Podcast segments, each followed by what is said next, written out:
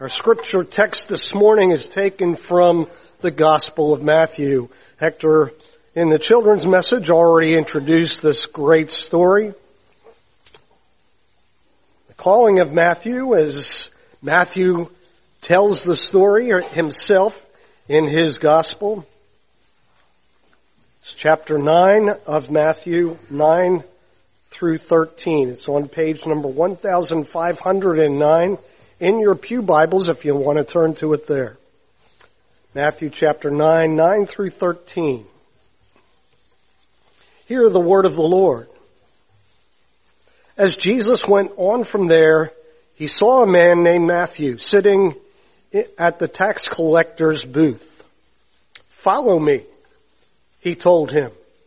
And Matthew got up and followed him. While Jesus was having dinner at Matthew's house, many tax collectors and sinners came and ate with him and his disciples.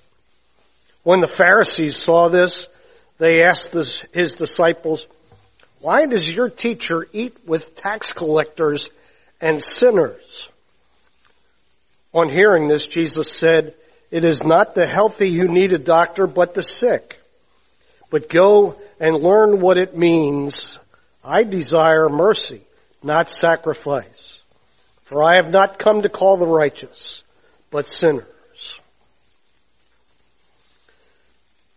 Let's think for a minute about the possible difference between loving and liking, loving people and liking people.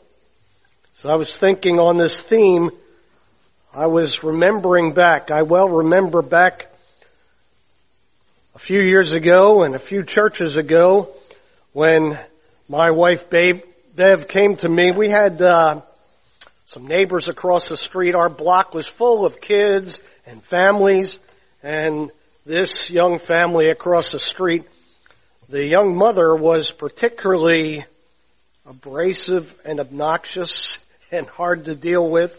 And Bev asked me, I know that I have to love her, but do I have to like her?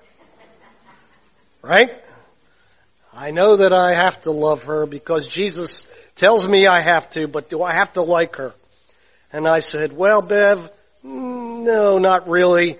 We need to live life, a life of love with kindness and grace, compassion, loving others, being courteous, being civil, but you don't have to necessarily be best friends with everybody. Well, that's a challenge. Even that's a challenge. You know, some people have a hard time feeling that God loves them much less anybody else. Some people don't feel very lovable. Perhaps they have a long history of being socially antagonized and rejected or hurt. Yet over and over and over again, God promises and proves He loves us. For God so loved the world. Let's say it together. For God so loved the world that He gave His only begotten Son, that whosoever believes in Him should not perish, but have everlasting life. John 3.16. For God demonstrated, God proved, as another translation says, God proved His own love toward us in this, that while we were yet sinners, Christ died for us. Romans 5 8. Well, that doesn't make me feel better. God loves everybody. what? Do you have to be especially singly preferred and loved? Well, yes. Bingo. God loves everybody and everybody includes you and me. Personally, individually, God loves you. Plus, I believe that He actually likes us. Sin and all. Jesus is the great demonstration, as we just read, of God's love and goodwill towards all people. Jesus showed that he cared for all people in that they sensed he not only tolerated or put up with them, but he actually liked them, enjoyed being in their company and saw their value and beauty.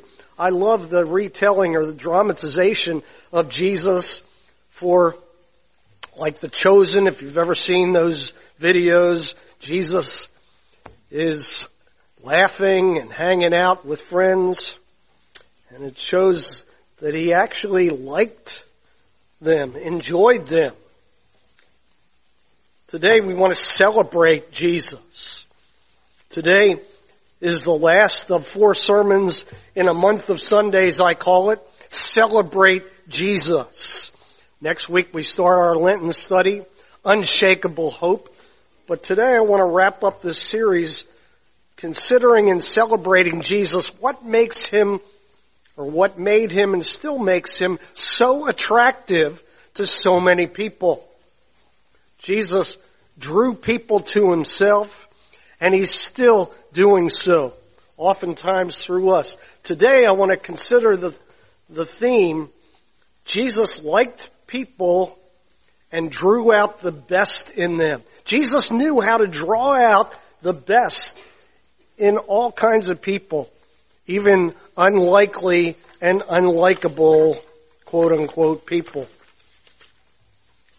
Jesus was a pro-people protagonist, you might call him. He was for us and for all people. Jesus could often and always be seen in the company of unlikely and unlikable people. In the company of all kinds of people. For example, in this story we have Jesus with Matthew the tax collector. We'll call him Matt. Tax collectors were not liked. They were the most unliked, most despised, and most unlikely to be seen in the company of a holy man like Jesus. And not only tax collectors, but prostitutes and all kinds of people were in his company. In fact, prostitutes were on a higher social status and strata and acceptance than tax collectors. That's how low these were. Tax collectors, you see, were seen as traitors and collaborators with the enemy of the Jews. By the Jews, they saw them as conspiring to be traitors. Rome's way of exacting taxes on the conquered colonies around the region, including Palestine, Israel, was the tax collectors made the collections that the Roman government agreed upon with them, plus their commission, so to speak. They were free, the tax collectors were free to decide and determine what their fair share was or unfair share as often would be the case. In other words, these tax collectors would get rich off of their own people. Plus they consorted and participated with Roman oppression by extortion. Why in the world, you have to ask yourself, would Jesus choose Matthew to be one of his twelve key disciples and the apostles? What's up with that, Jesus? Well, Jesus is known to be a friend of sinners. Perhaps you know the song, Jesus, friend of sinners. What a friend we have in Jesus. Jesus is always accused of keeping bad company. You know, when you were young, your mother probably told you don't get in with the wrong crowd. You're known by the company that you keep. It's an important lesson to learn. But in Jesus' case, he elevated the, the company of the people. For example, take Mary, a sinner by all reputation, anointing Jesus' feet at the dinner party of Simon the leper. Simon mumbling and murmuring, Jesus heard. Zacchaeus. Zacchaeus, another tax collector, so short that he had to climb up a sycamore tree to see Jesus coming by in a parade of people. Remember Zacchaeus? Zacchaeus was a wee little man. Wee little man was he. He climbed up in. Lord, he wanted. All right, that's enough. Right? Well, here we go. Another one. And Jesus had the audacity to say, Zacchaeus, come on down. I'm coming to your house today. I'm coming over your house. Jesus invited himself to Zacchaeus' house for dinner. That was not kosher. That was not a kosher thing to hang out and dine with a sinner like that. And all the people, not just the Pharisees, but all the people saw this and began to mutter as it re, as we read in Luke chapter 19. He's going to be the guest of a sinner. Zacchaeus stood up and said to the Lord, look Lord, how here and now I give half of my possessions to the poor. And if I had cheated anybody out of anything, I will pay back four times the amount. Wow. God touched his heart, changed his life, and Jesus said, today salvation has come to this house because this man too is a son of Abraham, for the son of man came to seek and to save the lost. Nobody could have been more lost than the man they called Legion, living in the tombs, a demon possessed man in the Gerasene region alongside the Sea of Galilee. He was unclean times three. Not only was he demon possessed, but he was also living among the tombs with dead bodies, totally ceremonially unclean for Jews plus living in a Gentile region. But Jesus touched him, cleansed him, delivered him, and welcomed him. You see, all people matter to God. Let's say it together. All people matter to God. Turn to the person next to you and say, you matter to God. You know, I realize there was quite a controversy recently. Black Lives Matter and to say all people matter was offensive to some, but you know what? It's not offensive to God. All people do matter. Yes, black people, white people, blue people matter, the, the policemen and so forth. All people matter to God. In fact, in Luke we have in chapter 15 three parables that make this very point. Jesus told the parable of the lost sheep and the good shepherd. Jesus told the parable of the lost coin and the poor widow who lost her coin. And Jesus told the, the story of the lost son, the prodigal son, and the loving father. And the point of all this is that lost people are exceedingly precious and valued by God. All people matter to God. Even down to the last lost one. Bill Hybels in his books and in his preaching talk about this and make this point. Looking at this chapter, chapter 15, lost people matter to God and are exceeding precious to them. And secondly, the value was shown in these parables with an all-out search, an all-out search to find that which was lost, whether it's a sheep, a coin, a son, and number three, in finding of that lost coin, lost sheep, there was a cosmic celebration, a party in heaven where all the angels in heaven rejoiced when they a, when there is a soul saved. There was a party in heaven when you accepted Christ. If you've accepted Christ, God threw a party because you matter to God. And Bill Hybels says, oh, by the way, I have some books out there that I'm offering out of my library. I'm giving my library away one book at a time or more. But there's some books on this subject, including a book by Bill Hybels called Just Walk Across the Room. Some books on sharing your faith, how to do that out there. My love gift to you. Check them out. You can have a race to see uh, who's going to get there first.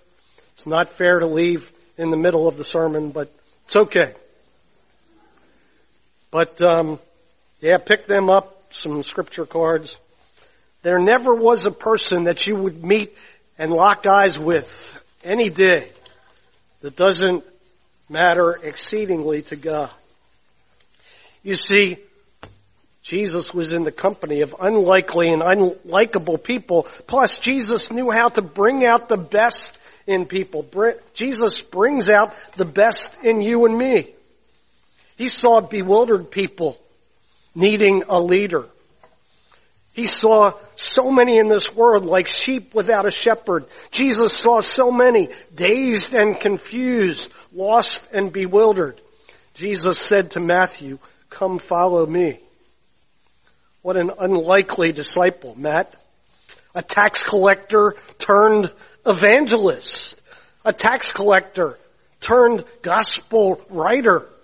Wow. God in Christ knew how to bring out the best in people. He saw lonely people needing a friend. He saw so many then and now socially ostracized and antagonized.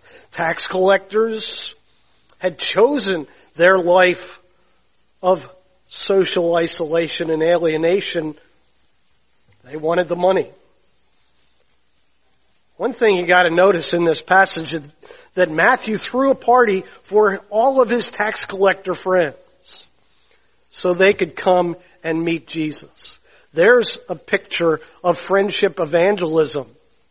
There's a picture of someone whose life was touched and changed by the power of God, the grace of God, amazing grace, reaching down for the lost and bringing people to meet Jesus. Throw a Matthew party for friends who don't know Christ. Jesus saw sick people needing a healer. It's not just the healthy, it's not the healthy who need a doctor, but the sick, Jesus taught. Jesus saw sinful people in need of a Savior. I have not come to call the righteous, but sinners, he taught. When you look at people today, do you see problems or possibilities? Like Jesus saw Simon, called him Peter, the rock. Like Jesus saw Saul and called him Paul, the apostle. This morning, do you see people, when you see people, do you see failures or do you see potential successes? When you see people, do you see losers or do you see future winners? We need to learn to see all people through the eyes of Christ. Discover how to bring out the best in them. Our practical application and action steps for this morning involve daring to care. Let's dare to care this week, this month. Let us practice random acts of Christian kindness. This past week, somebody anonymously gave my wife, and it wasn't me, last val- Valentine's Day, I got her flowers. But even better than that, somebody bought Bev flowers. I said, where did these come from? Melissa said, somebody in our church are giving them to your wife, Alan. I said, whoa, she was blessed like crazy. Thank you, whoever did that. Jesus was kind to many people and he came to serve, not to be served. And of course, the kindest act of all was giving his life as a ransom for you and me. As we learn to dare to care, we learn to act in service for someone who needs Jesus. Begin today to think and pray for some, something you can do for people who are apart from Christ, for people who are outside of the family. Yes, it's a blessing to bless people within the family of God, but think about those in your neighborhood, those in your work who don't know Jesus, and show them love and encouragement. Perhaps it's helping a neighbor shovel snow. I'm blessed whenever I hear that somebody in our congregation is taking a, a snow blower and clearing off sidewalks all around the block. What a great thing. The ministry of snow blowing. Or helping a family move into the neighborhood or providing food for the poor and needy. Actually, we have somebody who needs a ride to the doctor tomorrow morning. Bill Lachlan. Check it out. If you are available, give him a ride to the doctor. It might be as simple as offering an ice cream cone. Perhaps you've heard this story. A mother tells the story of taking her children to a restaurant, perhaps a Friendly's restaurant or some such, and her six-year-old son said grace. And kind of reminds me of my grandson Casey. I tell you about him all the time. But this six-year-old son said grace and closed the prayer by asking for ice cream for dessert of Jesus. Many who heard him pray laughed, but a nearby woman scolded him for his irreverence. Crushed, the boy tearfully asked his mother if God was mad at him. The mother assured him God was not mad. And so did an elderly gentleman who came over to encourage the boy saying, I happen to know that God thought it was a great prayer. Really? The boy asked. Cross my heart. The man whispered in the boy's ear, too bad she never asked God for ice cream. A little ice cream is good for the soul sometimes. The mother did buy ice cream for her children at the end of the meal. Her son, however, just stared at it. After a few minutes, he picked up his sundae and without a word walked over to the cranky woman and placed it in front of her. With a big smile, he said, here, this is for you. Ice cream is good for the soul sometimes. And my soul is already good. Bless others the way Jesus did. See others the way He sees them. Celebrate people. Stop being critical and judgmental with your evaluations and start looking for the good and positive to dwell on. Stop tearing others down and start building others up constantly. Look for something affirming in someone. I would recommend that you conscientiously deliberately and intentionally this week, every day this week, look for some way to affirm and encourage someone. Thank them. Sincerely compliment them, inspire them, commenting on an area of potential that you see. Celebrate who God has made them to be and who they can become by God's grace. And the result of this kind of attitude would be gradually changing the way you look at people. And it actually encourages and helps bring out the best in people like Jesus. Celebrate people. Celebrate Jesus. We become more like Christ as we do this. We participate in drawing people to Him and attracting others to Christ and we bring him glory and honor with all of our lives. Let us pray. Our Heavenly Father, we thank you for your amazing love. We thank you for your great grace in which you love us and you sent your Son to die for us no matter what we deserve or don't deserve especially. You love us. Gave us the greatest gift of all the gift of salvation in your Son. I pray, Lord, that you would make us to be your witnesses, your lighthouse, your lights in this shadowy and dark world. Help us to love all people and also to know that you love us with an unconditional and uncompromised love now and forever. Amen.